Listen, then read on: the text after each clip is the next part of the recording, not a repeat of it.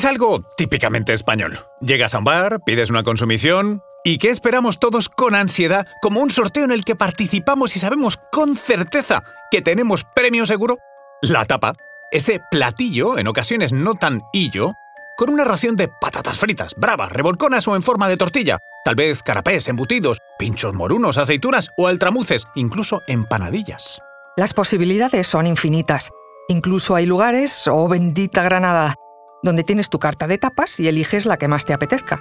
Una tradición que ha cruzado fronteras, y no tanto porque se lleve a cabo en otros países, sino porque los turistas que llegan a nuestro país lo primero que preguntan es, ¿las tapas?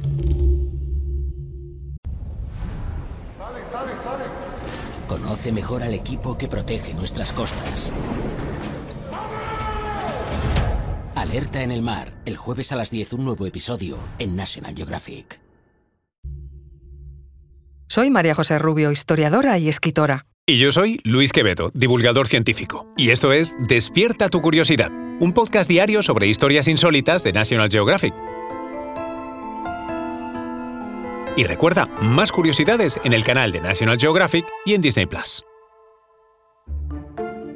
Empecemos por lo que dice la Real Academia. Según ella, en su octava acepción, tapa es una pequeña porción de algún alimento que se sirve como acompañamiento de una bebida. Vale, eso lo teníamos claro. Ahora vayamos al por qué. Y existen varias teorías. Una de ellas, y la más conocida, se remonta al siglo XIII y tiene a Alfonso X, el sabio claro, como protagonista. Según parece, debido a una enfermedad que padecía, su médico le recomendó que bebiese vino. Pero para evitar que los efectos del alcohol se le subieran a la cabeza, el rey decidió hacerlo siempre acompañado de algo de comida. Y tras restablecerse de su enfermedad, encontró la idea tan efectiva que ordenó que en todos los mesones de Castilla, cada vez que alguien pidiese vino, se le sirviese algo sólido que llevarse al estómago para evitar borracheras y conflictos derivados de las mismas. Las dos siguientes teorías tienen a los reyes católicos Isabel y Fernando como creadores de la tapa, como lo oyes. La primera dice que cansados de las continuas peleas en las tabernas, producidas por los efectos del alcohol, los reyes dictaminaron una curiosa medida. Cada vez que se sirviera en sus reinos una bebida alcohólica, debía colocarse sobre la copa o la jarra un plato con comida que los clientes debían consumir antes de beber. Así, evitadas las borracheras, evitadas las peleas. Lo difícil es imaginar que tal mandato se cumpliera. Según la segunda teoría, en un viaje de los reyes a Cádiz, un tabernero le sirvió dos copas de vino. Pero las moscas revoloteaban alrededor de ellas y el rey le pidió que cubriera el vaso con algo, a lo que el tabernero, imaginamos que con una gota de sudor recorriéndole la frente y otra al pescuezo, agarró lo primero que tenía a mano para cubrir las copas, un pedazo de queso. Y le dijo al rey, aquí tiene su tapa, Majestad. La cosa va de reyes, porque otra teoría vincula el origen de las tapas a Alfonso XIII en el siglo XX y nuevamente a Cádiz. El rey estaba de viaje e hizo una parada en el mesón llamado El Ventorrillo del Chato para tomarse una copita de jerez en la terraza.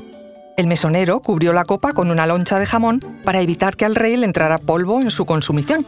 Pero parece ser que no fue el único tabernero en tener esta idea. Otra teoría del nacimiento de la tapa nos traslada a los tiempos de Felipe II y las obras del monasterio de El Escorial. Era tal el polvo que se levantaba en la zona que los taberneros cubrían la jarra de vino que solía pedir el monarca con una gruesa loncha de jamón para evitar que su consumición se contaminara. Pero existen otras teorías, ¿eh? sin monarcas como protagonistas. Eso sí, con nobleza. Se dice que en el pasado existían clubes selectos en Sevilla en los cuales sus socios pedían bebidas a los locales de los alrededores y estas eran llevadas a sus clientes en vasos tapados con lonchas de jamón, lomo o incluso queso para, como en los anteriores casos, evitar que entrara polvo en las bebidas.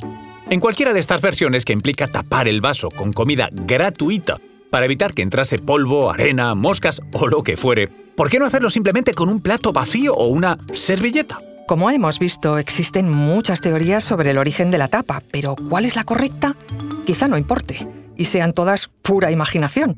Lo realmente valioso es que cuando entremos en un bar y nos sirvan una bebida, cerremos los ojos medio minuto para descubrir al abrirlos la tapa que nos ha tocado.